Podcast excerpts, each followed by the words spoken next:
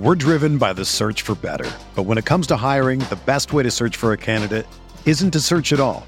Don't search match with Indeed.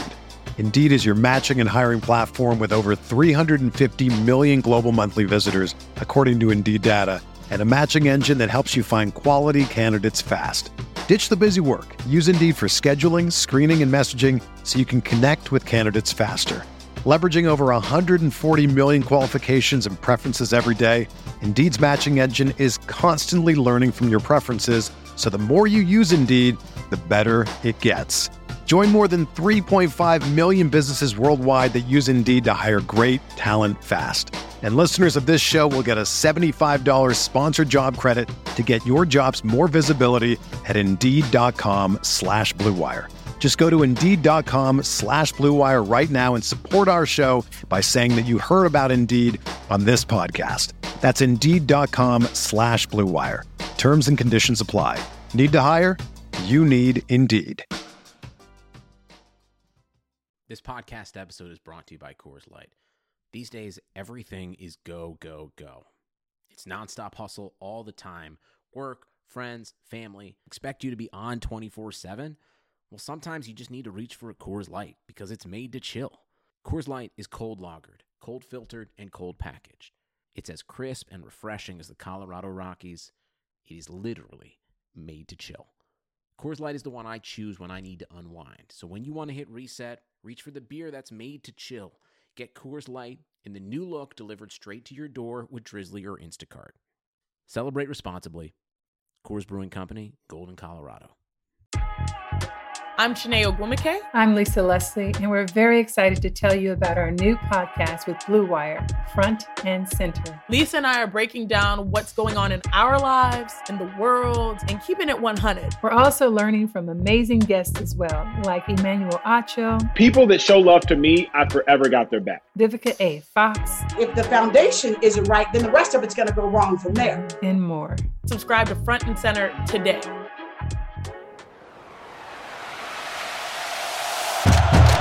Breaks a tackle, watch out! Burst of speed! Look at this freshman! Welcome to the home of professional football, Canton, Ohio. Hello and welcome to another episode of the College to Canton podcast, the perfect show for any and every college football and NFL fan. I'm your host, Travis May, and if you're joining us for the first time, College to Canton is a show where we talk about everything from college football recruiting to the Pro Football Hall of Fame. We always talk about some fantasy football, uh, but we always make sure to dive into some real college football and NFL analysis too. And last week, I spent some time digging into the 50 or so players that I've highlighted in my NFL Prospects weekly series and some of what goes into the weekly process for staying on top of prospect analysis. This week, I'm joined by a couple special guests and fellow RotoViz contributors for the Fall 2020 NFL Prospect Rankings Summit. Now that we have seen, you know, all major conferences play except for the Pac 12, which isn't really a major conference anyway, uh, we wanted to give you all a, an update on our top 100 rankings for RotoViz and break down some of the top future NFL stars who are rising. But before we dive in, I must welcome my awesome guests. You've heard them here on the show before, and perhaps you follow along with their RotoViz college football show. But Stefan Leco at Stefan Leco on Twitter and Matt Wispe at Wispy the Kid on Twitter. They are here again. Gonna drop them in on the show here, here and there, just because I like talking to them. I like, well, mainly I just like hearing Matt talk. We just kind of listen. Uh, but stay, Stefan, I'm sure you love that that Pac-12 jab there, right? I, I almost lost my mind, but uh, that's okay. That's okay. it's easy, you know, out of sight, out of sight, out of mind. I, I know how it is. Once Oregon starts rolling, y'all will see the light, and uh, all of a sudden, DJ Verdell, Mycah Pittman, y'all y'all will come around. Okay, okay. Well, it, may, might come around in a couple weeks, but we're not there yet. I, am not I'm not gonna get su- like super hype about the Pac-12, and but really though, they they did Oregon a favor with the schedule this year. Like they got what uh, their cross cross uh, divisional games or what UCLA and somebody else. It, it's going to be a soft schedule, so they could go undefeated like down the stretch. So they might be the only good team to get excited about in the Pac-12 besides maybe USC. But Matt, you have to be excited about your Ohio State.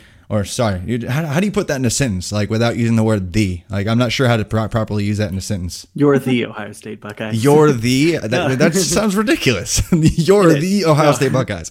I'm actually not a big stickler for the the, but I should be. Um, no, and then I mean, and you you talk about the gift of a schedule Oregon Oregon got. Uh, the biggest one, I mean, Oregon lost Ohio State off their schedule, which was an instant loss. Um, oh, but no, I, I, mean, I loved the first weekend of the Big Ten being back. I spent the entire 12 o'clock hour watching Ohio State. I, I wasn't going to miss a second of that to switch to a different play. Yeah. But I mean, heck, Friday night was amazing. Uh, yeah. I mean, I'll even say Michigan put together what was kind of a fun offense to watch so that it they wasn't did. grueling. Yeah. And then, I mean, Rutgers is back, baby. Um, oh, no. Yeah. I I think that's a little early. They, all they did was play Michigan State. It's like either way that game would have gone. It's like okay, whatever. They beat so and so. But yeah, no, it's it's great to have Ohio State back. My Purdue Boilermakers actually got a win despite Rondale Moore being out. So really pumped to have the Big Ten back. But just want to highlight uh, before we dive into the the ranking summit and kind of highlight one player and kind of talk about him in the way that we will for the rest of the show here. And I've been doing this Man of the Hour segment on the show for a while now. Uh, but this week's Man of the Hour is a Big Ten player, and that is Graham Mertz of Wisconsin. That Friday night game you just alluded to, Matt. I mean, 45 to 7 or something against Illinois. I knew a lot of people were talking about how the, the 20 and a half line was like, you know, people were laughing at that. Oh, that's easy money. Cash in and go 20 and a half Illinois and they lost by 38 points. So, not not a good look really for for uh, Illinois out of the gate, but a really really good look for Graham Mertz of Wisconsin. 248 passing yards, five touchdowns, and uh, th- that's through the air, and then added a couple rushing yards as well. I mean, just uh, just a year ago, he was getting hyped up in the preseason, and then Wisconsin decided to roll with Jack Coan at quarterback. But now it seems like this kid that was hyped as the next coming of you know Russell Wilson or the, the best quarterback that Wisconsin's ever had, perhaps.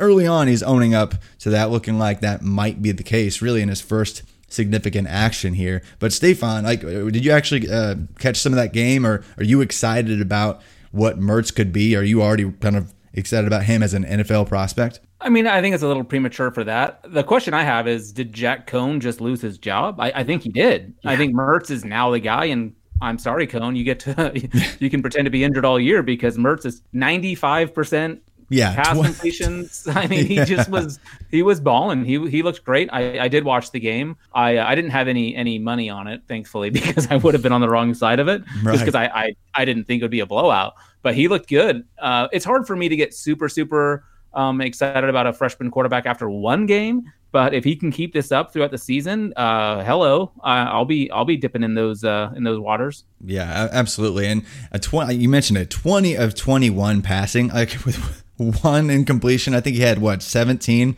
completed passes in a row. Uh, for somebody with almost no college experience, uh, he looked like he was a veteran right away. So I know you guys jumped out and ranked him pretty highly. We kind of the way we we put things together for our RotoViz rankings. For those not familiar, uh, listening in, we kind of give these players a, uh, a scaled rating of like 1 to 100. Uh, players closer to 90 and, and, 80 and 70, those are players that we're really kind of we feel are, are pretty sure, uh, surefire picks, especially once you get over 90. They're guys that could be first round NFL picks.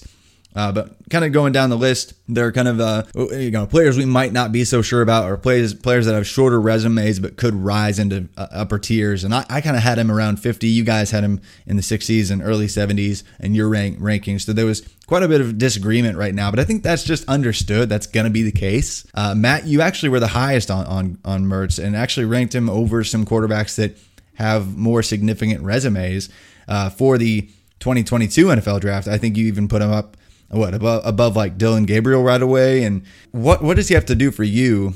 Again, it's early, but to get into the uh, quarterback one conversation or round one projections for not next year's NFL draft, but the 2022 NFL draft. It's honestly just about time for him. How much playing time he's going to get? Did he Wally Pip uh, Jack Coan? It's it's a wrap. He's the starting quarterback. Yeah. Um, if he keeps getting the starting job and he's a 65% completion plus he's a 9.0 adjusted yards per attempt kind of guy. We see a little bit of rushing at him. I said it right after the game that I thought there will be a discussion between him, Slovis, Jayden Daniels, and Howell. I and Rattler. I don't I don't think it's inconceivable that he's somehow the quarterback one by the you forgot end. Tyler Shough. Yeah. I don't talk about backup quarterbacks. Get off. oh my gosh! I guess we'll have to get to that then. But no, what, but I, I think it's I think it's completely conceivable that he is the quarterback one at the end of next season. Honestly, if he puts together a year, I mean, for 95% completion, but Pro Football Focus, they looked at all of his passes and he was 100% catchable passes in the game. So it wasn't even like his one was a throwaway. It was a catchable pass that just wasn't brought down. So the only other person who puts up numbers like that is Justin Fields, and we all know how I feel about him. It was also Illinois, though. I mean, let's but, let's not get too excited yes. too fast. I mean, like I yeah, was like getting Dillon Gabriel does that against Illinois, and then we'll talk. He Dillon Gabriel is has amazing talent and is really really good, but Dillon Gabriel also he's he's not doing that level of efficiency. It's just that he has the best deep ball in college football. Are you saying that that uh, Illinois is better than you know like what half yes. the a half the AAC? I don't think they are. I'm not sure they the are. AAC, yes, but I would say not the top end. I, I think Dillon Gabriel's awesome. My only reason for being low on him is just he's a smaller framed quarterback.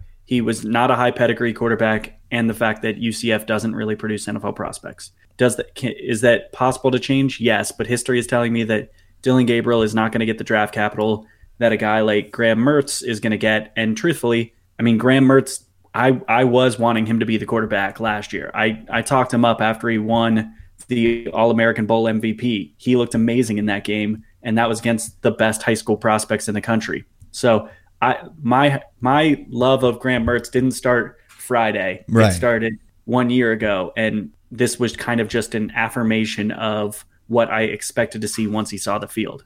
For sure. Yeah. And again, uh, Stefan, like you said, it, it, was just Illinois that whether he's got a lot more games to put on film before we're super sure about his NFL draft stock, but he does have the pedigree. He does have a, basically a perfect performance already uh, right out of the gate. So a lot of people are going to be really pumped about him. I think I have him as my quarterback six right now for the 2022 draft, quarterback 17 overall in my NFL prospect rankings for, uh, you know, two, two quarterback leagues, that is.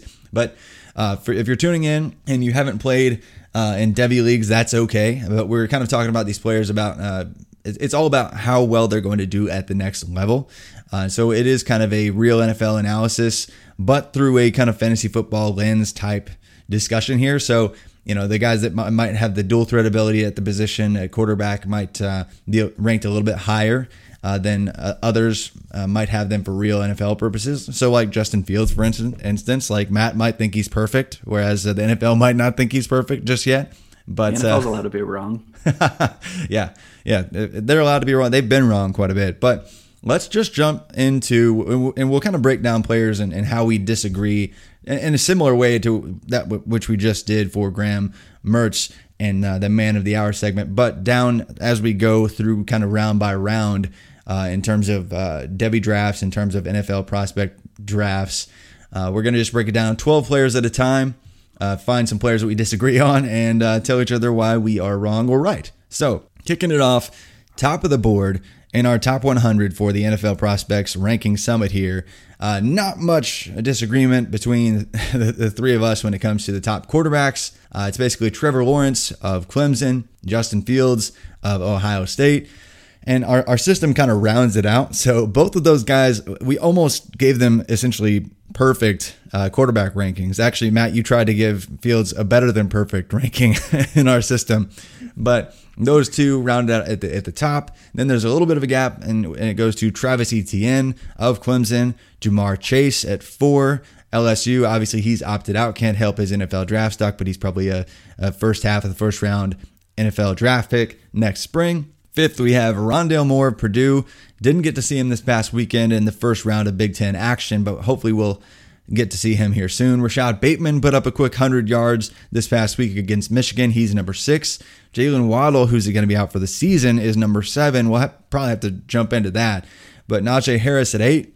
Uh, for Alabama, of course, Chuba Hubbard, Oklahoma State at nine, DeVonta Smith of Alabama at 10, Terrace Marshall of LSU, wide receiver, uh, at 11, really quickly rising there. Had an, another couple touchdowns this past weekend. And then to round out the first round of, of Devy drafts, here. Uh, we had Trey Lance at 12, North Dakota State. All those guys are, are 2021 eligible guys we, we believe will be drafted next spring. So, real quick on the Jaylen Waddle thing, I almost pushed him down just a little bit because maybe the last time you guys were on the show, we talked about this a little bit, but he really needed a dominant, productive full season to show, hey, he can anchor this production.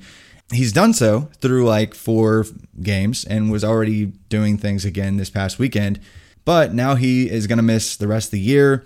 And so he has, you know, uh, small samples of amazing play from years before, and then like a third of a season this year. Do you guys think that he goes to the NFL draft anyway, or do you think he comes back for one more year and, and tries to get, you know, the, the huge market share uh, among a bunch of in- inexperienced young guys? I think he's going to go to the NFL after this year. And if he does stay, like, I don't know if he's going to get that huge market share because that hasn't seemed to be what Alabama is all about. Like, they have so much talent. Like, I just think about John Metchie, the third, and I mean, yeah. that dude's already balling out. So, even if he goes back, I don't think the the market share would necessarily favor him. I think the type of receiver he is, like the yardage market share might be there, but the targets and reception I think just his style of play, it's not really in his in his skill set. He's more that that big play down the field. He'll get you at 80 yards on one play. But for me, like I hope he goes out because I think if he declares, he's still going to be a first round pick because he has yeah. just shown that he has elite separation skills, and that is something that I mean we saw Ruggs go to the the Raiders first wide receiver taken this year because he had that same skill set. And there's just there's always going to be a team that values that and will and will pay up on draft day. So to me, like I'm going to steal steal your thunder here, Matt. But like you said, I may not be raising him in my ranks like I was hoping to, but I'm not going to be dropping him, and I feel the same way.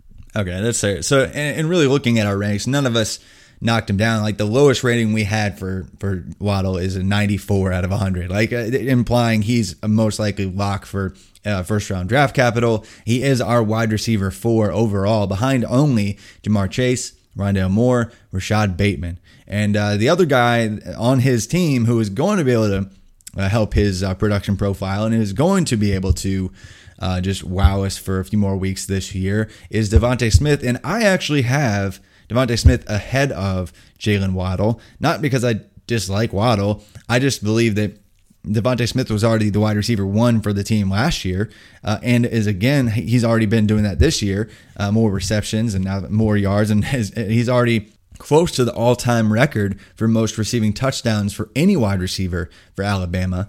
Uh, so I believe he's probably going to break that this year.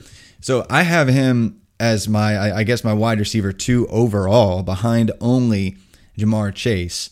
Uh, so that was we didn't really disagree too much in the first round, but as far as nitpicking goes, I had him much higher. So for you guys, uh, why is he more of like your wide receiver five or six uh, versus you know where I have him at wide receiver two? Because for me, I think he's going to be a top 15 NFL draft pick. Waddle's probably going to go in the first round still. But what happens if DeVonta Smith goes like a pick 11 or 12 uh, for you guys? Would that would that change your opinion on him, or is he going to stay probably in that wide receiver five six range for you guys? I mean, course, draft capital is going to affect it. Um, I would say that I was very close to pushing Jaylen Waddle up to my wide receiver two through uh, the start of the year prior to his injury. I thought he was, I thought his profile this year was more impressive than what or than what Smith was doing.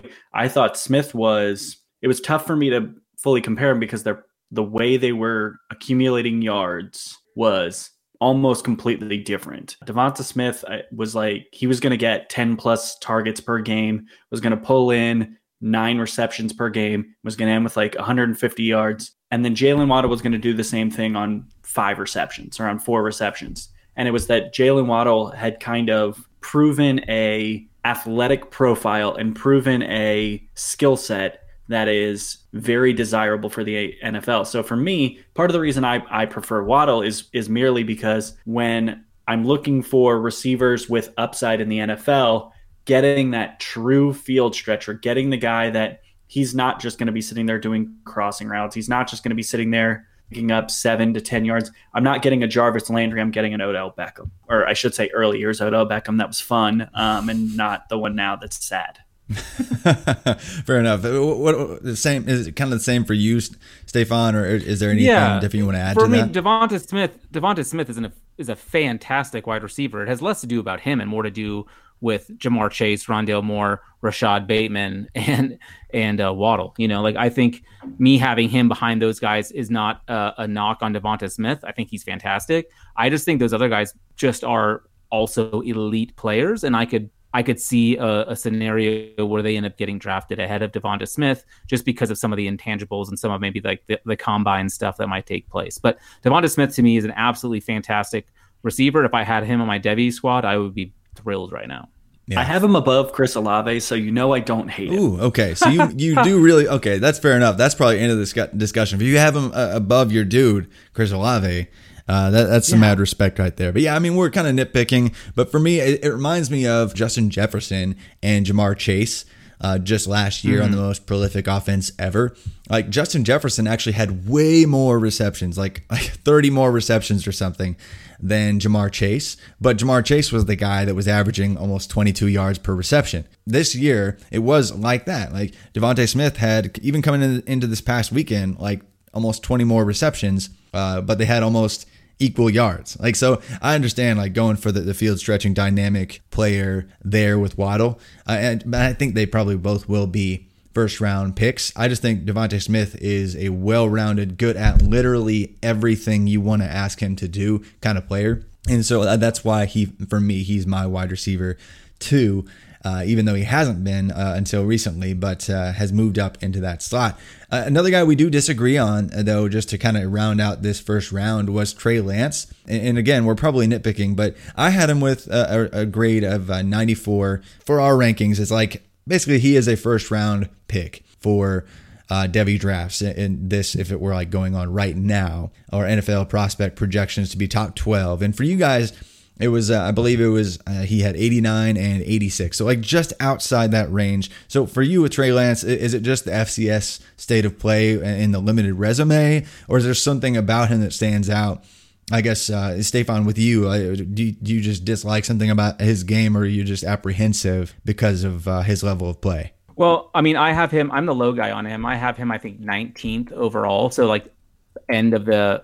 And again, this is super flex where you know, yeah, wide receiver. I mean, quarterback should be. You know, they have a lot more value and I've got him at the end of the second round. So yeah, that's definitely uh, a lot lower than than you have him it's um, I, I, tend to be a little bit more cautious with my first uh, couple rounds, and I just haven't seen enough from him. I think he could be great, but just the the limited profile just adds enough skepticism, and I see so much just elite talent in some of the other uh, skill position players that we will be talking about that I would rather like I would rather take a Kyle Pitts who you know in a in a position like tight end that's kind of uh, difficult to find an elite guy. Like I'd rather have Kyle Pitts than Trey Lance because I don't know what Trey Lance is going to be. I have a pretty good idea of what Kyle Pitts is going to be. So I'm just a little bit hesitant, but I still do want him. I do have a couple shares of Trey Lance, so it's not like I'm anti Trey Lance. Uh, there's just other guys I like more. In fact, I have Sam Howell ranked just one spot ahead in, in quarterback rankings uh, because I feel like while Sam Howell, we could talk about him for two hours. Like he's yeah. been pretty disappointing this year, but at least I've seen him play, and at least I know what he can do against. Well, I was going to say top level competition, but he is in the ACC, so that's probably not not fair. Well, hey, it's it's better I, than I, Central Arkansas, right? Yeah, right. Uh, so I guess yeah, I think you're you're you're spot on. It's I, I just haven't seen enough from Trey Lance to feel super confident, and the fact that he played one game and was just okay in it this year, I don't know. I I, I think it's a cool story. I'm very curious what will happen yeah. with him. And, and I have no idea what his draft capital will be. Yeah, I, I do believe he will be a first round pick. It will be interesting because a bunch of the guys are rising this year who are building a really nice profile that could pass him up as the expected quarterback three uh, that uh, might get there in my rankings down the stretch. And just because of that, uncertainty of him being the consensus quarterback three might move him down my board uh, eventually, just because we didn't get to see more. He had that 28 touchdowns to zero interception season against FCS competition, and then went pro after one meh, game this year. Uh, he really truly is an unprecedented profile of a player because we just you don't see an FCS guy like have one season and then be like, oh yeah, I'm good enough to go pro. Like that's that just doesn't happen. So I'm not saying he can't do it, uh, and I'm sure you're not saying he can't do it, but yeah, there are probably more questions with him than, of course, Trevor Lawrence and Justin Fields, who did look near perfect himself this past weekend. But, but Matt, do you have anything more to add with Trey Lance, or do you want to gush about Fields for a sec? I mean, I could gush about Fields for three hours, but I don't want to take up the whole pod. But I mean, for Lance, I think really the biggest thing in his favor was a level of hype that was coming in as the the best quarterback that you don't know, and all those stupid articles that were getting published. Um, and I'm sure he, I mean, he was. He had a, he had an astounding season. but there is a, a, a huge unknown with him. It was the it's sort of the same way that was like with Carson Wentz. Carson Wentz was a very good prospect, but at least with the difference with Carson Wentz was we'd seen him for three years and win multiple FCS national championships and be this like very kind of proven dude. Whereas Lance is a very small profile at a very small school. The only reason that you would take him as a first round pick in Devy drafts is if you were fairly confident that you were getting him as a top 14 pick in the NFL draft. Like if he falls to 25 and he's going to be sitting there on as somebody's backup, you're kind of angry that you took him in the first first round of your Devy draft at this point. So I think that's the the issue I have with him is I don't believe he's locked and loaded as that QB three. And I honestly I I could make the exact same case for him falling the same way that I would with like a Jamie Newman. Yeah, and Jamie Newman, like he he he fell off the face of the planet, man. Like just just we could talk about that that torpedo of a situation for a while as well. But yeah, Lance, I, I could see myself moving him down my board uh, eventually, but for now, until other people kind of step up and pass him, or I think his draft capital is not going to be that top 14 in the real NFL draft next spring type range. That's just, I, am going to keep him where I have him currently. Speaking of guys, I might be moving down my board though, moving on to round two, or players ranked 13 to 24 in the RotoViz Top 100 for this uh, ranking summit. We have Sam Howell of North Carolina, and uh, he may have to move here uh, down pretty soon, depending on how he cleans up things down the stretch. But we'll get into that because I, I want to break down what's been going on with that offense a little bit. And then at 14, we have George Pickens at Georgia.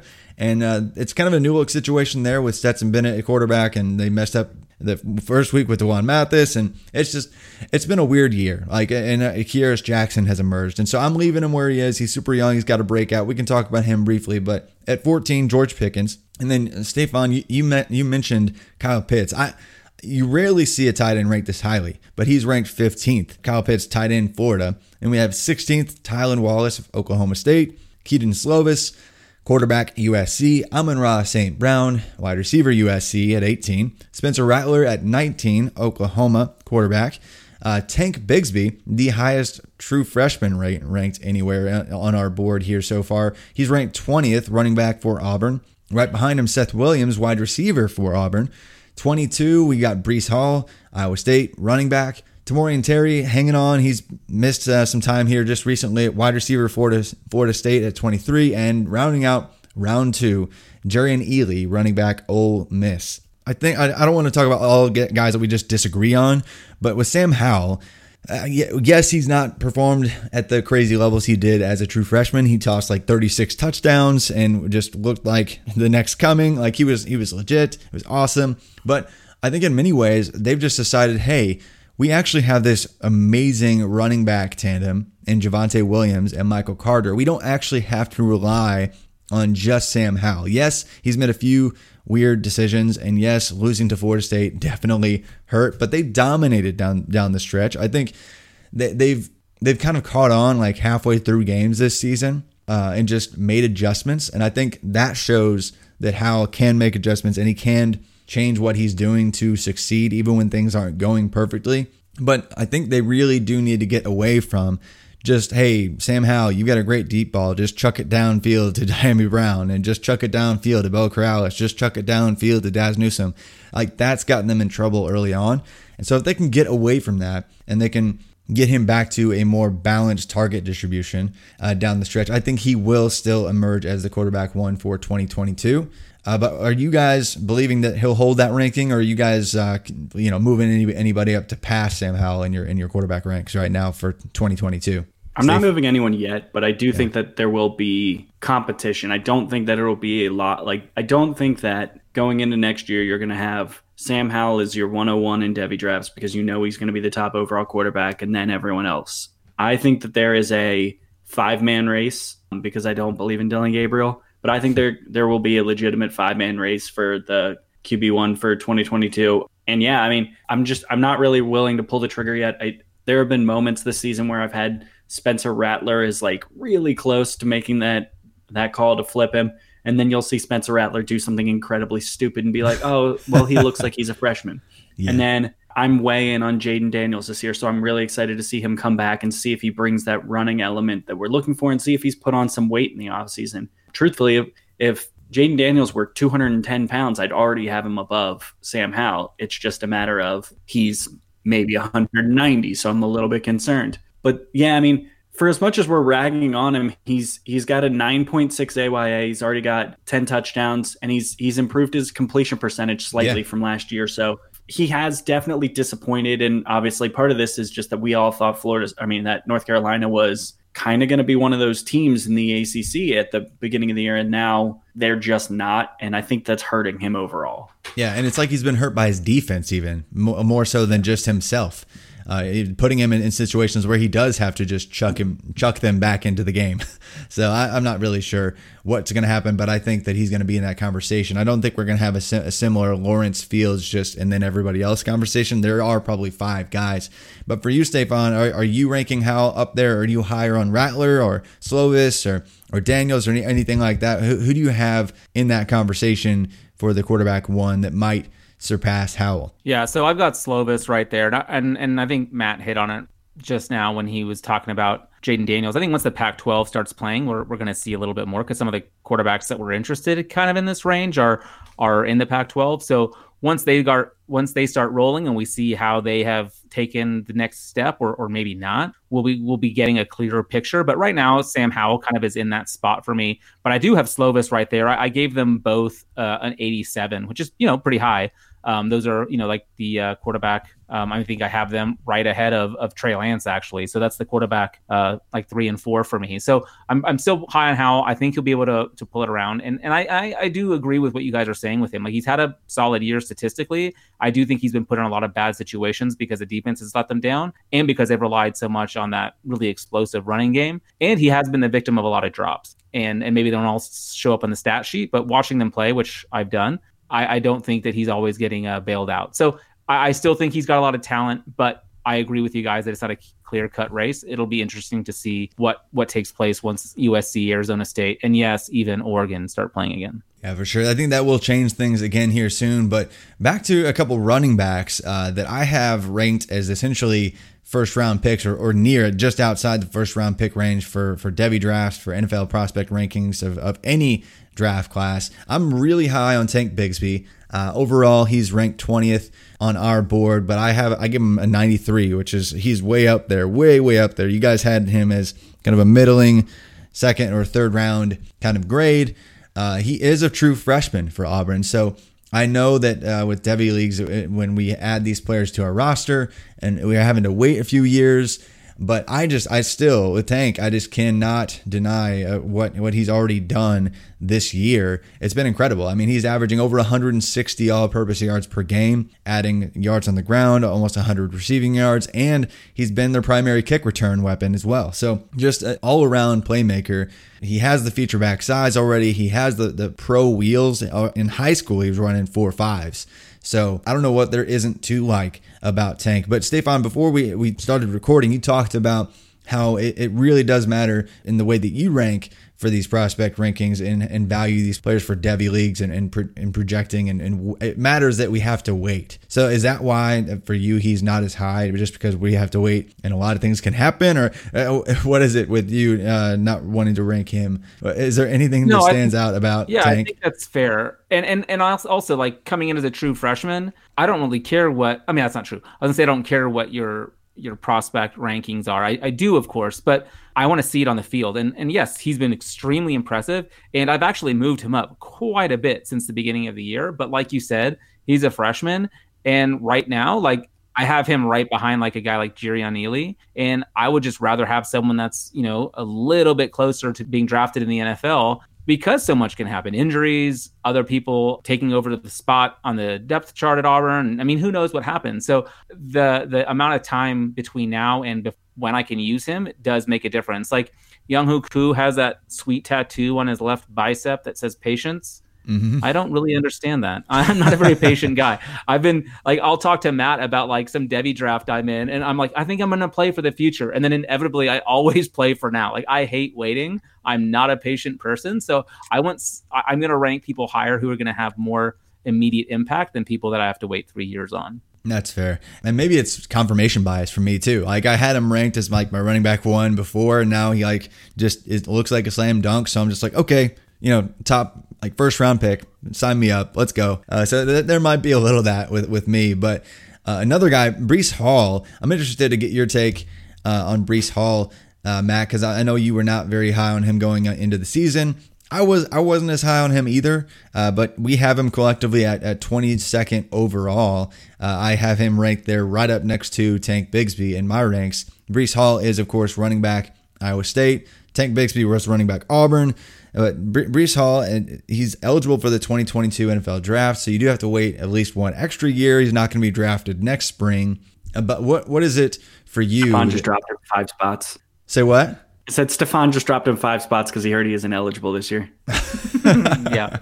So, uh, what stands out to you that I, I guess what was concerning to you that had him even even before this year ranked pretty low? I would say my ranking of him right now is is heavily slanted on before this year and where I had him, and it's I haven't adjusted really yet for how good he's been. The one issue I had with him was he looks a lot like David Montgomery to me. And I was very low on David Montgomery because for as much as you can always say, oh, well, the player didn't have an offensive line. Oh, well, he had to do it all on his own. And some of that's true. When you're averaging 4.8 yards per carry, it's concerning. Um, I liked him at times because of his workload in the receiving game, but it wasn't something that stood out as so amazing that I had to keep him as this high rated back. Now, mind you, I was still saying he was probably a third or fourth round back. I just wasn't in the camp of saying that this was a can't miss prospect in the in the class of 2022, and I wanted to see a little bit more. Now, beginning of the year, I was still kind of seeing that same like, yeah, he's dominating, yeah, he's getting 100 yards,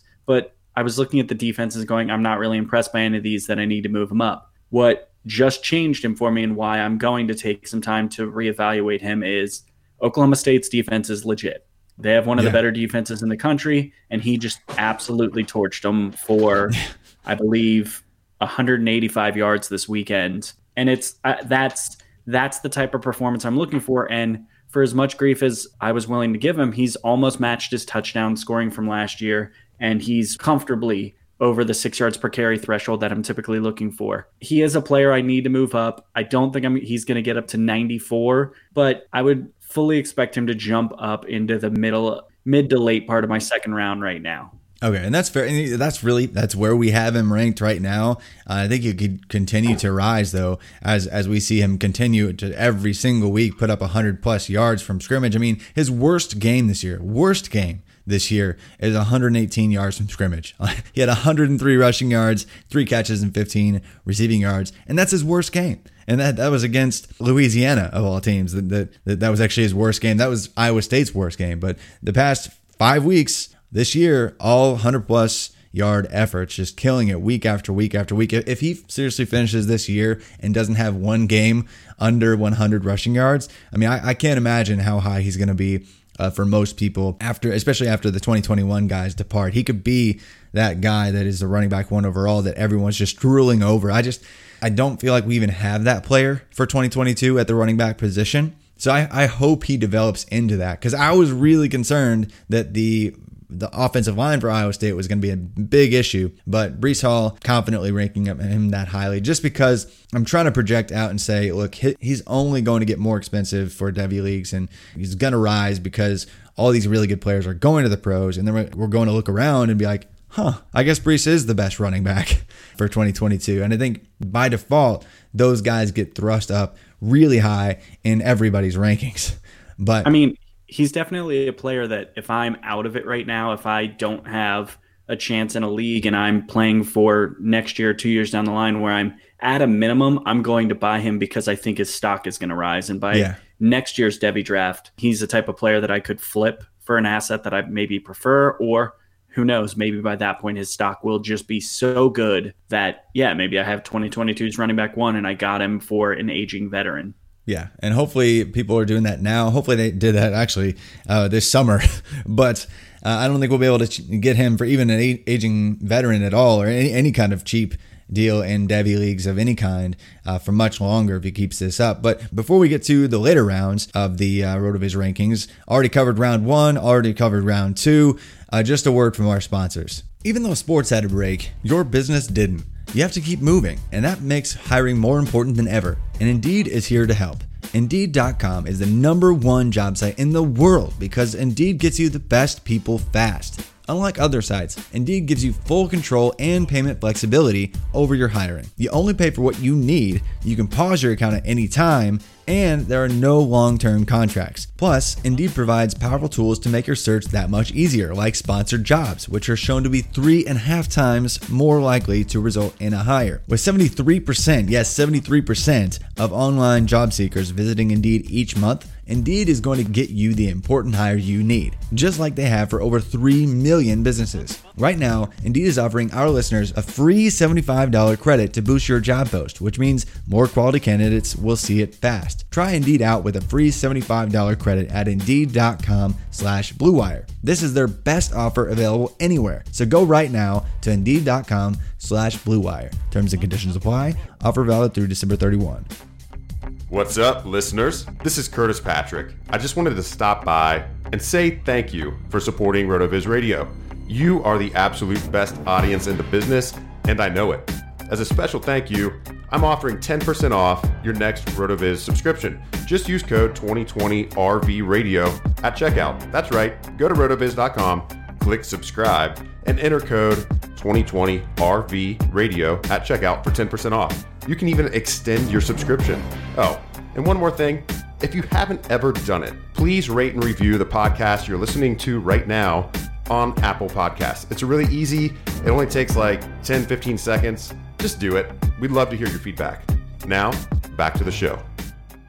All right, so we're back, and we've already covered round one, round two. Talked about uh, some some studs that we are super confident are going to be impact players at the next level. Some guys that could be in the quarterback one discussions, running back one discussions.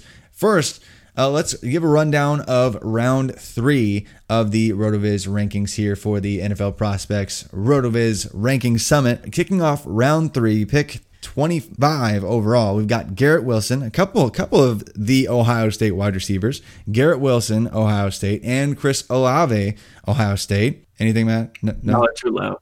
Okay. okay, well, yeah, we'll let you tell us how wrong we are for ranking them low here in a second. But 25 and 26, that's Garrett Wilson and Chris Olave. You mentioned Jayden Daniels, Arizona State. He's the quarterback there. We'll get to see more of him here soon.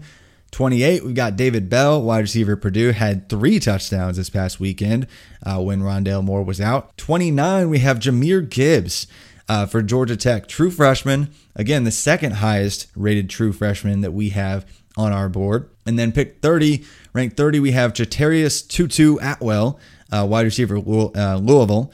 31, we've got Isaiah Spiller, Texas A&M. 32, DJ Uiagalelei of Clemson, the quarterback that will be the guy, hopefully, after Trevor Lawrence is gone.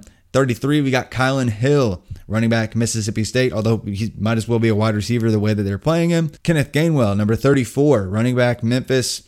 He's already opted out of the year. Hopefully, he adds about 20 pounds of weight before the NFL draft. Bryce Young at pick 35, ranked 35, quarterback, Alabama. Got to see a little bit of him this past weekend after Alabama got up uh, by, you know, 30 plus again against uh, Tennessee. And to round out round three, we got Brevin Jordan, tight end Miami. So second, second tight end overall uh, makes his debut here on the board.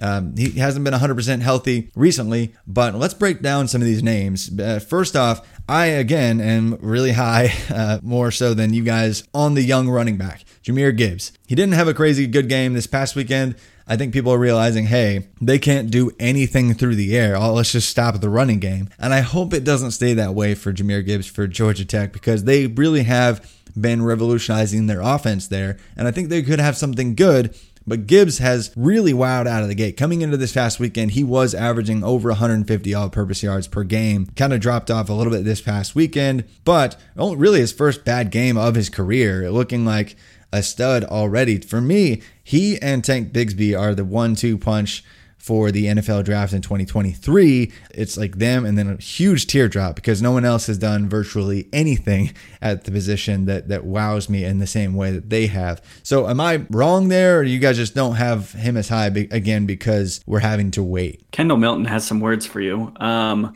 Hey, we'll I get just- to Kendall Milton. I have him ranked pretty highly as well, but I so I I like Jahmyr Gibbs a lot. I think that he is a an incredibly talented player. I believe again he was a top 100 overall player, really good player. My issues with him, his efficiency kind of sucks. And as much as again as I want to sit here and just say, well, Georgia Tech's terrible, it, it does kind of at least give me enough question mark to say 4.5 yards per carry isn't ideal. The things that I allow me to write off some of that stuff, and I say I say all this, I think I have him as a, a third round pick, maybe an early fourth as a true freshman who is not getting like bell cow work. Uh, What I do like to see is he's getting a lot of work in the kick returns, and he's pretty effective in kick returns. So that to me shows that Georgia Tech wants to do anything in their power to get the ball in his hands as much as they possibly can during the game. And yeah, I mean, if he keeps doing what he's doing, he'll probably push his way up. I just don't think that the idea that there's a massive tier gap. I think the class of 2023 is incredibly strong. And I think that as we kind of get a little more time and see these players a little bit more, I just think we're going to see some talent. I, I'm not willing to write off guys like Bijan Robinson, uh, Seth McGowan, Yeah. and all those other 2023 guys to say that there's a big tier gap. I think that 2023 might be a repeat of 2017 in the way that we just it was loaded and everyone's going to be able to find a running back that they like. Yeah, I really I- hope I said the right year. I'm not double checking. You're myself. right. You're right. Because you've also got guys like Zachary Evans in there, Bijan Robinson. I think you may have mentioned him though. Uh, I did. He broke my heart. Yeah, but like like to your point, yeah, I think there are a lot of other guys as well, and with so much time to wait, it's hard for me. Like even like I like Deuce Vaughn, like there's so many guys in that neighborhood that it's it's hard for me to to single out which one I like the best. I mean, we talk about Chris Tyree quite a bit on our podcast too. Like there's a lot of guys that that that could pop, and to me, Jahmyr Gibbs at Georgia Tech, like it's hard for me to put faith in Georgia Tech's offense. I know they're kind of in a in a rebuild uh, starting last year, but I haven't really seen it I mean, he's been productive to your point, Travis, but it's hard for me to have a whole lot of faith in a Georgia Tech offense. And maybe, you know, with the freshman quarterback there, maybe they will be able to uh, ascend together and, and maybe we see something special from them. But it, it's hard for me to put a lot of stock in them. That being said, I'm not like super low on Gibbs. I think I'm the lowest of all of us, but I have him in that same range as, as a lot of the these other uh, running backs that we're talking about. But I, I've got like Chris Tyree and him. I have them ranked right around the same same area, just because I don't know. I don't know what's going to happen, and uh, I'd, I'd like to think that there's uh, a breakout for one of them, but I don't know who it's going to be yet. Yeah, and I think that's fair. Both both of the things that you guys kind of dug into there are that's that's fair because I I do really like the 2023 running back class. That could be one of those super stacked classes. I mean, we we thought 2020 was was stacked. Uh, we thought you know 2017 was stacked. 2023, it's it's like it's every three years or so that, that it could just be that absolutely amazing class, top to bottom uh, at potentially every position. Like it's it's got absolute stud at every single position already and producing. Uh, but yeah, there are some guys that haven't really stepped up just yet. But Jahmyr Gibbs, I actually had him low for similar reasons before the season began because I thought, you know what, this offense is not going to get there. Uh, he's not going to be a top two, three, four producing freshman because one, I thought Jordan Mason was going to stay healthy and uh, keep him uh, off the field enough just because they needed to have some continuity on offense. But instead, they were like, no, we're just going to say gung ho, everything future. Put Jeff Sims in. I don't care if he throws eight picks. We're sticking with our guy. Despite it being a, an absolute, absolute train wreck on offense, Gibbs has been the only thing moving the ball. And he's been impressive, like you mentioned, Stefan, in, in the return game already. So they want him to be the driver of their hype train, you know, he, he and just to be the centerpiece of that offense, the, to be the guy that gets more recruits like him to come to their program. So I think they're going to give him every chance to continue succeeding. And until he isn't a top two, three, four producing running back in this class, I think he's just right up there next to Tank for me. But it could change given the talent that we believe is there with Bijan Robinson, is there with Zachary Evans, is there with with Kendall Milton, is there with several other guys that are already uh, showing that they can be good running backs for that same class. But a couple of quarterbacks, DJ Uyunglele. DJ. Yeah, DJ, DJU. We'll go with that. And Bryce Young, Clemson and Alabama. It's really hard to rank NFL prospects when we haven't really seen them play, right? But at the same time, when Trevor Lawrence came in, when Justin Fields came in, they were ranked really highly anyway. These guys were ranked as basically the highest quarterback recruits ever, we should give them the respect that is due. They're in situations where we know they're going to be throwing the ball to future first round NFL draft picks left and right and left and right every single game. So once the guy who is ahead of them is gone, the first game they play, they immediately jump up. I mean, like just, I mean, would think about Graham Mertz for Wisconsin. Yes, he actually just already, he actually just tested positive for COVID. He might miss some time, uh, but we're really excited after just one game for him. And, uh, and so I think guys with like DJU and Bryce Young that we had even higher hopes for. Like the moment they step on the field and have their first game post Trevor Lawrence, post Mac Jones, everyone's going to go berserk. So I don't have a problem ranking them super high. You guys had them ranked a little bit lower, but are you guys believers in them? Just it's just too much of a projection, or what is it? How do you guys approach, I guess, ranking a player who hasn't really hardly even played in college yet? Yeah, I mean, I, I feel like I totally understand your question, but having these guys both in the third round when they've never started a game, I think that speaks to the fact that I, I have some faith in what they'll become. But I I do find again it's that patience issue where like if I am on the clock and I see a guy like David Bell there, am I going to pass him up, someone who I know is going to be an elite receiver for someone who I've never seen start a game? And that, that's where I struggle a little bit. But uh, I do think both Bryce Young and DJU are going to be awesome. I've been a little bit frustrated that in these games where Clemson gets out to huge leads, I haven't gotten to see DJ uh, play much. Uh, they had their fourth they had their fourth string quarterback who was their punter in against against um, against Georgia Tech when they were yeah. up like 70 or whatever. And I was like, I want to see DJ. I want to know what I've got here because and maybe that's their point. Maybe they're they're trying to not show too much on him yet but uh, I'd like to see more before I, I, elevate him to elite status. Although I think uh, your evaluation of him is, is, spot on. For sure. What, what about you, Matt? Any more to add to that? I mean, I think with both of these guys, Bryce Young and DJU, I have a similar stance. I think that I trust over the past couple of years, I've developed a little bit more of a trust in the scouting teams of these sites that rank prospects, and it's largely because they continue to get more data about what actually translates to the next level, what what starts to bring in, what makes them an NFL player. What stands out to me really in that front is when they identify someone that is a superstar and a potential can't miss. And there's there's things about like Bryce Young, 24/7 Sports put him above DJU after literally every other ranking process the entire time had DJ as the top prospect, and some sites had him as the top overall player. When they do that, that stands out to me as something like, okay, this is a player that has that superstar potential. He could be the next Russell Wilson because he's a little bit short. He's uh, mobile QB. He's got really good numbers. He's the type of guy that could be that next Russell Wilson. So yeah, I'm going to put him up there. But it is that question of like, we're fairly confident Mac Jones is going to go this year. Like we think he's going to go to the NFL draft with what he's doing. But what if he doesn't? What if he Justin Herberts and says, I want to go back and win a national title and beat Ohio State because Ohio State just crushed our soul in the playoff. Like there's ouch. but what if like but what if Mac Jones goes back to school? Is Bryce Young's not surpassing him? So now Bryce Young transfers, Bryce Young sits another year, and it's hard at that point for me to go, yeah, I'm going to still just instantly take that guy when he's sitting there in the third round for me. And that's the issue I have. DJU, honestly, he is i think he's special as a high schooler was replacing the incumbent starter at his school that had just won a state championship the day before as a so- or the year before as a sophomore yeah i watched qb1 and saw him there as like the other guy. He looks like a stud, and there's a reason why when he was coming out of middle school, the guy had 20 offers. When you have these type of physical tools and you go to a a factory, a football factory high school, you tend to come out special. And I think he's going to be special, but it's just that case of how much risk are you willing to put into that? Because I mean, you do have you are going to have to let him sit there for a couple of years, and you might get real frustrated when he isn't coming in that garbage time and getting you the the work that you were expecting. But to, all that's being said, auction drafts that I had over the summer, my Devy auctions, I picked up either one or both of these guys because they they went super cheap because they were. I don't want to wait for four years for a quarterback.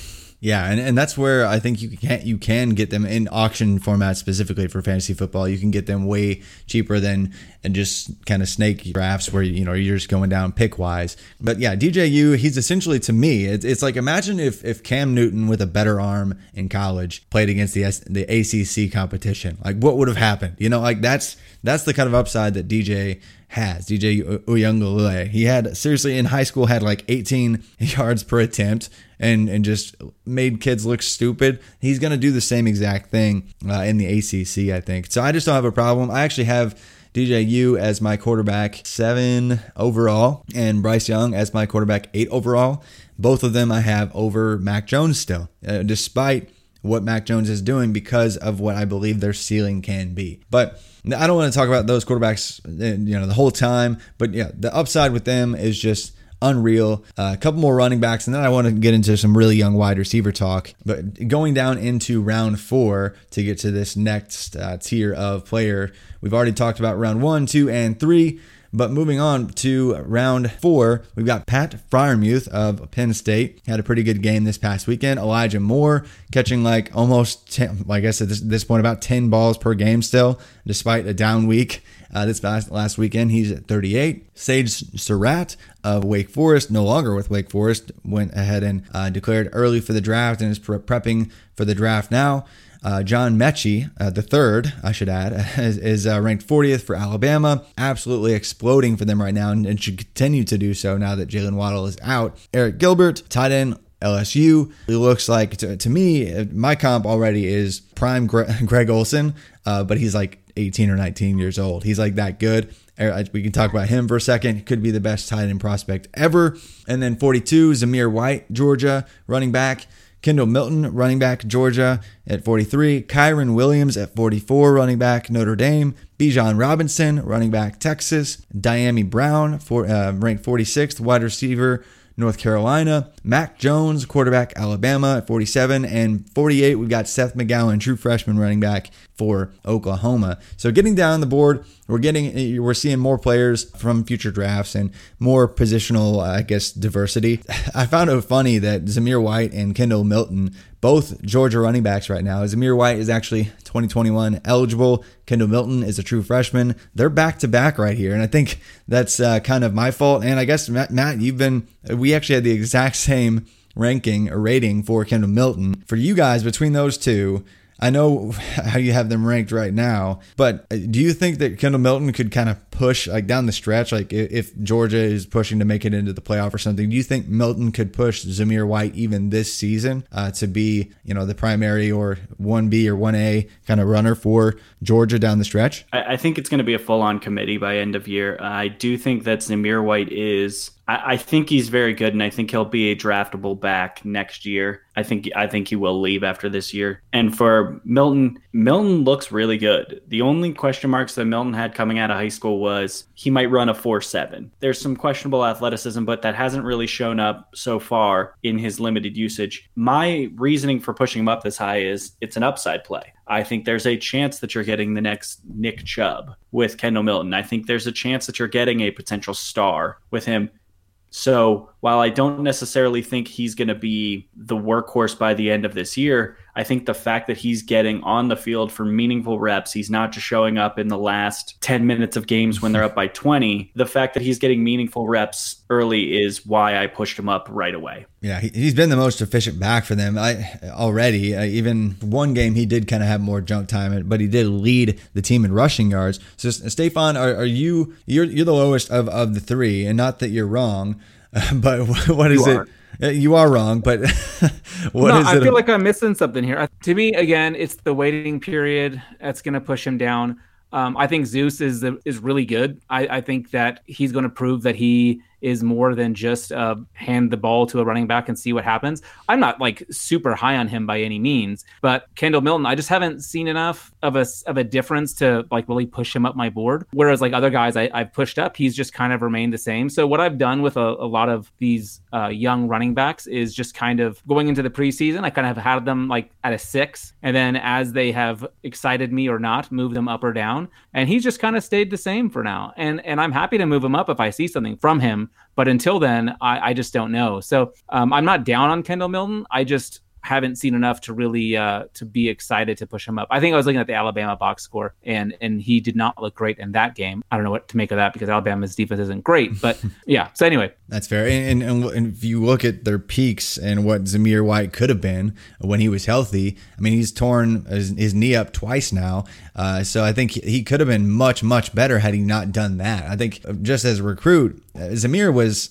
or Zeus, we, we should call him. He was he was godlike. He just looked ridiculous uh, coming out of high school. It was like a no brainer. A lot of people picking him way early in their Devy drafts just a couple years ago. But to your point, Stefan, a lot can happen. Like even if they look really good, even if we're sure they're going to hit, what happens if they tear their knee up, knee up twice and you you invested a really high pick, you know, two, three years before they were supposed to go in the pros? So I think that is a player that proves your point. It is riskier to to take these young guys and to get excited about these young guys more so than the more proven commodities on their team. Yeah.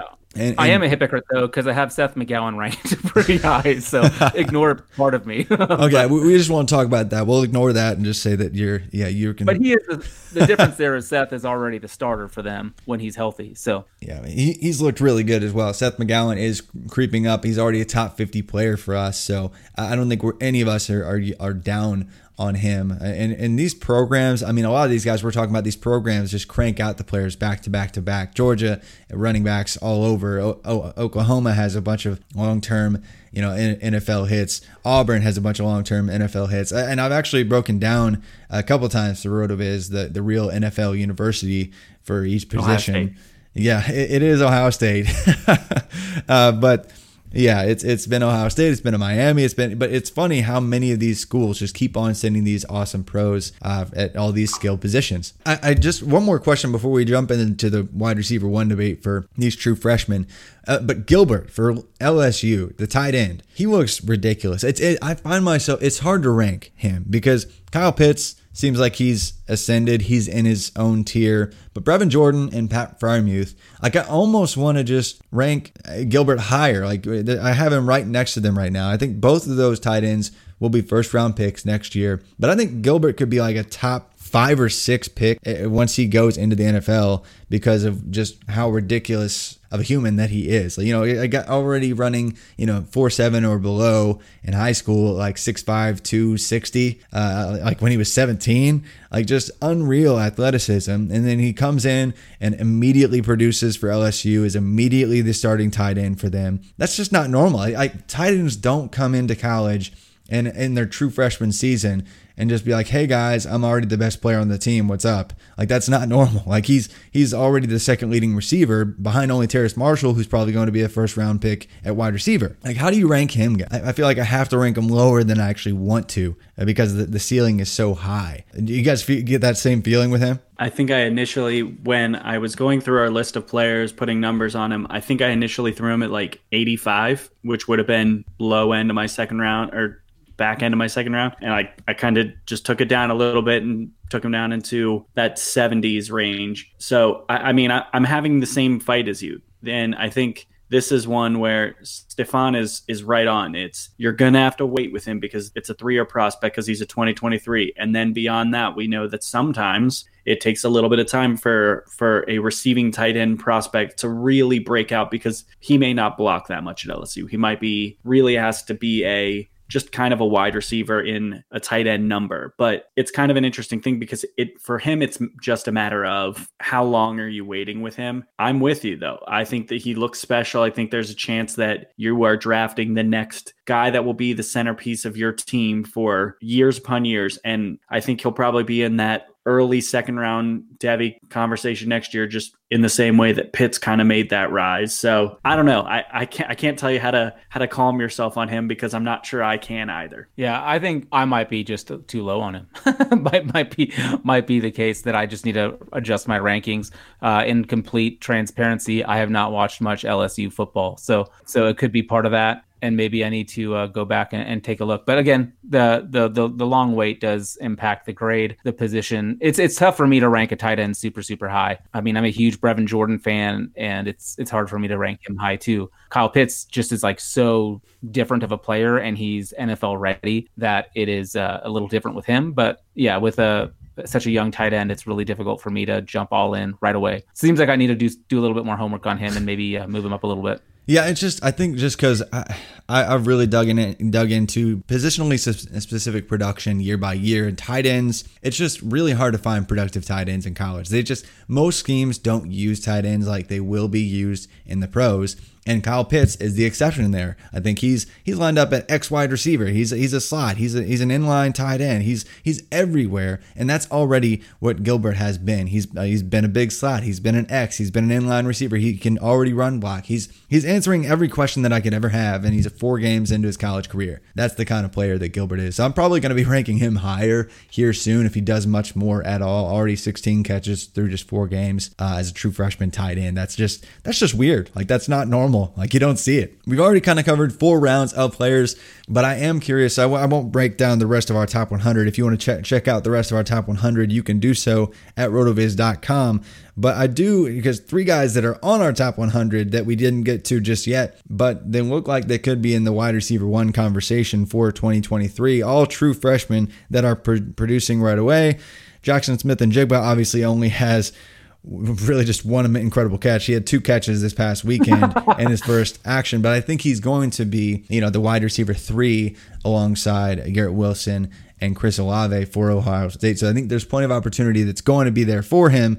But Jordan Addison versus Marvin Mims versus Jaxon Smith-Njigba. Jordan Addison, obviously, for Pitt, has been blowing everybody out of the water, water in the production category. Marvin Mims just scored a couple more touchdowns, had over 100 receiving yards this past weekend. Jaxon Smith-Njigba had the best catch of all time, according to Matt, most likely this past week. So, uh, where are you guys at with these three? Like, uh, Stefan, you want to kick it off first? Because I think I think we're all on a different guy here. Yeah, uh, Mims is my guy. Uh, he's been someone I've talked about during our our preview discussion for our for our, in our podcast we talk about like which player are we watching and seems like every time we talk about Oklahoma I'm I'm looking at Marvin Mims because I'm waiting for someone to break out um, in that wide receiver room and, and so far like I haven't been all that impressed with Rambo Hazelwood's obviously injured, and Marvin Mims has really been coming through. He's got 19 receptions, he's averaging 17.3 yards per, and he's already got six touchdowns on the year. He is really um, doing a lot for that team. He is also involved in in punt returns, which we we like to see, and he has one kick return as well. So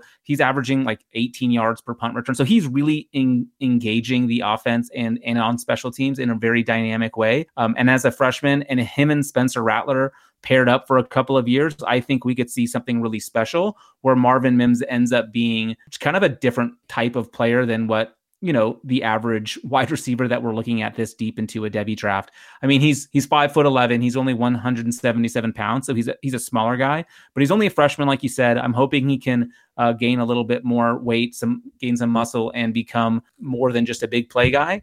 But uh, I, I think he could be extremely special. So I'm I'm a big Mims fan, and maybe it's one of those things where you got to find a guy that you're pa- planting your flag on. And I just I'm just uh, I'm going down with Mims but but I, I think I could choose worse players. He he looks really special to me. He really does. Like and it's Oklahoma. Like they've they've been on fire lately at, at finding these wide receivers, force feeding them targets, and getting them draft capital. So as a true freshman, he's he's already looking like he's in, in a rare form. Like he, he could be a guy that produces breaks out and has a 30% dom. He's not quite to 30% dominator just yet, uh, like my guy is in this conversation. But man, he's he's going to get there. I think by the end of the season, I think he's going to have one of those true freshman breakouts. Has the top two or three production profile for his class right out of the gate, like from uh, yards per team pass attempt standpoint, from touchdowns per team pass attempt standpoint, because you already mentioned has a half dozen scores and I think any way you measure it, from any different angle, he's going to have 40, 40th or 50th percentile production profile or adjusted production index as a true freshman, which is insane. So, uh, really hard to argue there uh, with Marvin Mims, but I think Matt's going to try to anyway. So of course he will. he will. So Matt, why it's is shade, it's the wrong shade of red? yeah, there you go. Yeah, there you go. That's that's what it is. But Matt, what? Why is Stefan wrong? I, I don't. I mean, I, I'm high on Mims too. I think Mims is in that conversation here's my my thing. I have been very high on one of the Ohio State receivers that is joining this class, and while Julian Fleming was the top rated wide receiver prospect coming in from last year's high school class from anyone, I got I was very high on Jaxon Smith-Njigba, and the big reason for that was I went to his high school numbers, and they're absurd. He was uh, he had three straight years over a thousand yards receiving, including two years over eighteen hundred. In the final two years he was in college, he had over twenty touchdowns each of those years, not including his rushing touchdown work. And then what he did to the Texas State playoffs last year was just unfair. He was averaging like four touchdowns per game. I know he had one game where he had six touchdowns it was not fair what he was doing to these uh, other high school kids because he was essentially a grown man just dominating them. And so, yes, he had two receptions for five yards in his debut. He's playing on a team that is loaded with top 100 high school recruits that came in and guys that are not expected to sit ever. And he was a five star player that got on the field right away. It does seem like if Chris Olave is injured, if he does miss any time due to a concussion, Smith-Njigba is going to be the guy that gets on the field. And to be quite honest, he scored a ridiculous touchdown. It was a catch that was so ridiculous that the announcers and the ref that was two feet away both immediately said, Nope, not a catch, not even possible. And then they went to replay and you looked and his foot was just like, Oh, yeah, not even a question. That's a touchdown. So I just think he's a really talented player. I think this is maybe a little, I got a little bit of confirmation bias over the weekend. But truthfully, the fact that he is on the field right away in this Ohio State wide receiver room, I mean, it's it's up there with the best wide receiver rooms in the country. If you aren't going to call it the best one, it's one or two. So I, and I mean, I think that's part of it. And I really like Jordan Addison. My, I, will I'll have a anti argument to him. But with all this being said, I like all of these receivers. I'm in on Marvin Mims. I'm really annoyed by the fact that he got outsnapped by Drake Stoops yesterday. Um, I don't understand yeah. why Oklahoma doesn't see him as their next CeeDee Lamb quite yet. So, yeah, yeah, Marvin Mims, true freshman, uh, just killing it. Uh, and Jaxon Smith-Njigba, obviously just killing it with two catches and five yards, just going going berserk. He is just yeah, he is going to be a high producer, especially as, after uh, the greatest wide receiver of all time leaves for the NFL and, and Chris Olave. But uh, I, I'm excited to see what his future could look like. But Jordan Addison for Pitt is my guy out of this this bunch, and I'm probably still too low on him. I mean, out of out of the gate, he already has 41 catches. 40, 484 yards and adds some rushing yards as well. So he actually already has over 500 yards from scrimmage as a true freshman wide receiver. His dominator rating uh, is almost right at 30%. So he's basically accounting for almost exactly 30% of his team's receiving offense in his first year. Uh, so just really impressive out of the gate. He's not been the most uh, efficient, but that's mainly because Pitt, Pitt is just not the most efficient uh, through the air. That's just not uh, their their strong suit, uh, and really what they're asking him to do. It's not like he's uh, Chris Olave, and his, his his average depth of target is not like 9, 10, 11, 12 yards downfield. That's not how they're utilizing him right now. It's on a, a lot of quick stuff underneath. So his his ADOT is probably three, four yards, something like that, really, really low. But he's taken a bunch of these low average depth targets and adding some after the fact. And has shown uh, on a couple plays already that he does have game breaking speed also. But a guy that was, he was either going to be a safety or a wide receiver, but the coaching staff obviously was just, they were just like, hey, you're, sorry, you're the best playmaker we have on, on our team. You, you have to play wide receiver. And man, that, that's that's turned out to be a great thing. So, it, and it's not like he wasn't a high pedigree guy either. It's just he kind of got forgotten because he was that athlete designation because he could play either way. We, I think a lot of people were uh, apprehensive to rank him super high for uh, freshman ranks this year because we didn't even know if he was going to be an offense because like I remember Derion Kendrick for Clemson, like everyone ranked him highly, and then he now he's a, a cornerback, and so it, had that happened, it'd be a completely different conversation. But because he's already dominating at a high level, I, I can't do anything but rank him first overall until somebody else gets within 150 yards from scrimmage, at least in his class. But I'm just impressed. But what's your anti-argument, Matt, for Jordan Addison? It's pretty much Murray's for French. Um, I, for French. They've had quite, yeah, they've had they've had a bunch of guys that have been productive receivers at, under Pat Narduzzi at, at Pitt.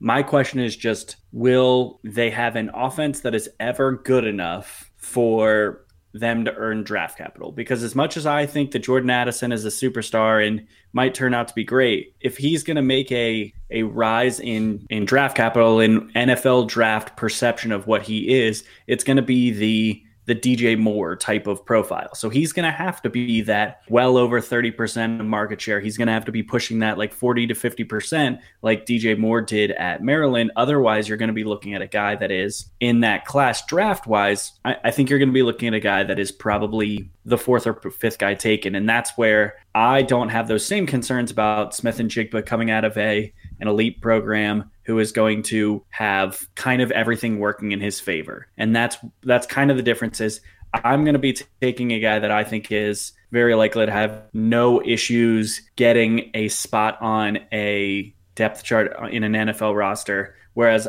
I do have a little bit of more concern about whether or not Addison's going to be able to do that. Now, with that being said, I'm too low on Addison. I do need to push him up a little bit because he has been so productive, and freshman wide receivers that are this productive don't really whiff. But it, he's in a weird spot where he's going to have to be special, and that level of special is going to be it's going to have to be sustained special. And I think he can do it. I hope he can do it, but I think he's a bigger risk than some of the other guys. And that's fair. He's not like a top five wide receiver recruit coming into this. And Marvin Mims, I think, was even ranked higher than him. But but yeah, I, I just think what he's doing already production wise, what we like at RotoViz, a bunch of adjusted production metrics and production at an early age. And he's doing it as early as you possibly can. So I cannot deny what he's already done. But Stefan, before we wrap up the show, any more words from you on Jaxon Smith-Njigba or Jordan Addison and or any other you know true freshman wide receiver that you would kind of put in that conversation. No, I, I totally agree with what y'all are saying, and um, I get what you're saying as well, Matt. Just given like Pitt, but don't forget about Larry Fitzgerald. I mean, he went like what top five. Different uh, so coach. Do, I know, but they have the but you don't have to be in an elite offense to get the draft capital, although it does of course help. I mean, the other guy that I I've looked at a little bit here. I mean, another guy on Ohio State, Julian Fleming. It'll be interesting to see what what he does as as he gets uh, more integrated into the offense. But yeah, I I'm I'm super curious. It's going to be such a fun class, and again, like seeing some of these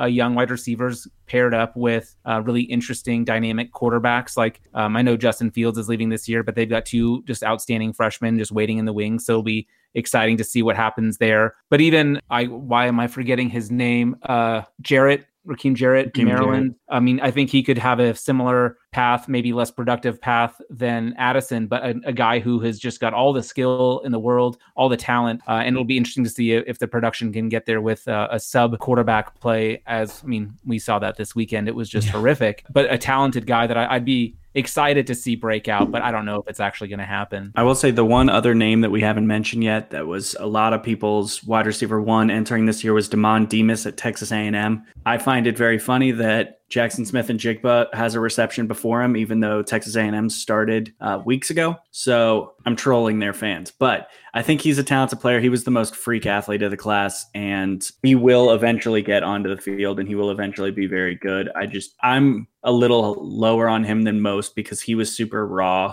as a actual receiver prospect. And I do think he's going to take a little bit more time to develop. Yeah, but good names to know and good names to note as we continue throughout this uh, college football season. But man, this has been fun. Like this, this whole ranking summit thing, just kind of going through the ranks uh, round by round and uh, disagreeing some, but I think uh, we are kind of growing in, in the same direction, I guess. Uh, but we use differing approaches. And so it's good to hear how you guys uh, build your ranks. And I hope listeners, hopefully you enjoyed learning about some of these players that are coming up in college football that are going to be in the NFL here soon.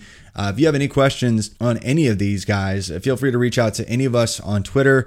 I'm at FF underscore Travis M. You can find Stefan at Stefan Laco, or is it Lako? I always mess that up. At Stefan Laco on Twitter, and Matt Wispe at Wispy the Kid. But uh, thanks again, you guys, for joining me. Uh, is there anything else you guys want to kind of plug before we sign off here? Yeah, I'm super excited to do this next year when we can talk about Ty Thompson, Troy Franklin, and yeah, and DJR, uh, all the Oregon boys. We've got such a such a hot recruiting class. I'm so excited for the future.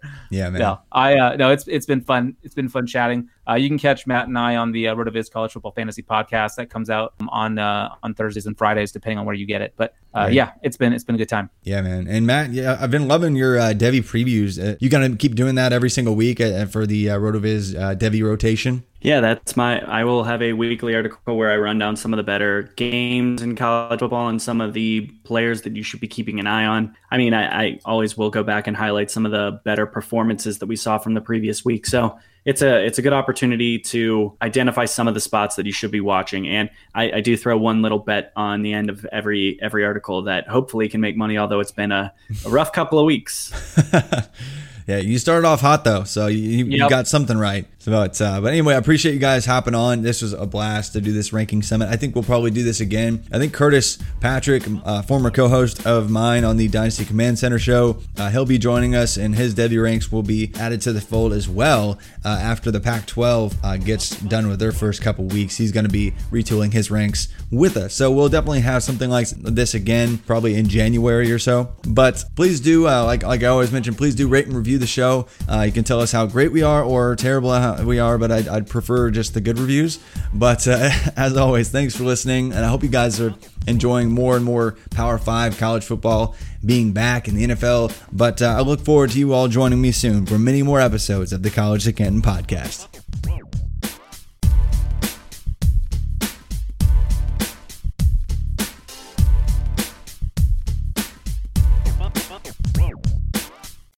Football is back in full swing, and you might not be at a game this year, but you can still be in on the action at Bet Online. BetOnline is going the extra mile to make sure you can get in on every possible chance to win this season. From game spreads and totals to team, player, and coaching props, BetOnline gives you more options to wager than anywhere else. You can get in on their season opening bonuses today and start wagering on wins, division, and championship futures all day, every day. So head to BetOnline today and take advantage of all the great sign-up bonuses. And don't forget to use promo code BLUEWIRE at betonline.ag. That's BLUEWIRE, all one word. BetOnline your online sportsbook experts. Nobody builds 5G like Verizon builds 5G because we're the engineers who built the most reliable network in America. And the more you do with 5G, the more building it right matters. The more your network matters. The more Verizon engineers going the extra mile matters. It's us pushing us. It's Verizon versus Verizon. 5G built right from America's most reliable network. Most reliable based on rankings from RootMetrics second half 2020 U.S. report of three mobile networks. Results may vary. Award is not an endorsement. Whether you're a world class athlete or a podcaster like me, we all understand the importance of mental and physical well being and proper recovery for top notch performance. That's why I'm excited that Unifyd Healing is sponsoring this podcast. Unifyd Healing is a new and super innovative global network of wellness centers powered by Energy Enhancement System, or EE System. If you haven't heard of the EE System, you'll want to listen up. This technology promotes wellness, deep relaxation, purification, and rejuvenation. In hundreds of locations across the globe, access to a center is easy and affordable. Interested in experiencing the EE system technology for yourself? Go to unifydhealing.com slash bluewire to learn more and find a center near you. That's U-N-I-F-Y-D healing.com slash bluewire. No material or testimonials on the Unifyd Healing website are intended to be viewed as medical advice or a substitute for professional medical advice, diagnosis, or treatment. Always seek the advice of your physician or other qualified healthcare provider with any questions you may have regarding a medical condition or treatment and before undertaking a new healthcare regimen, including EE system.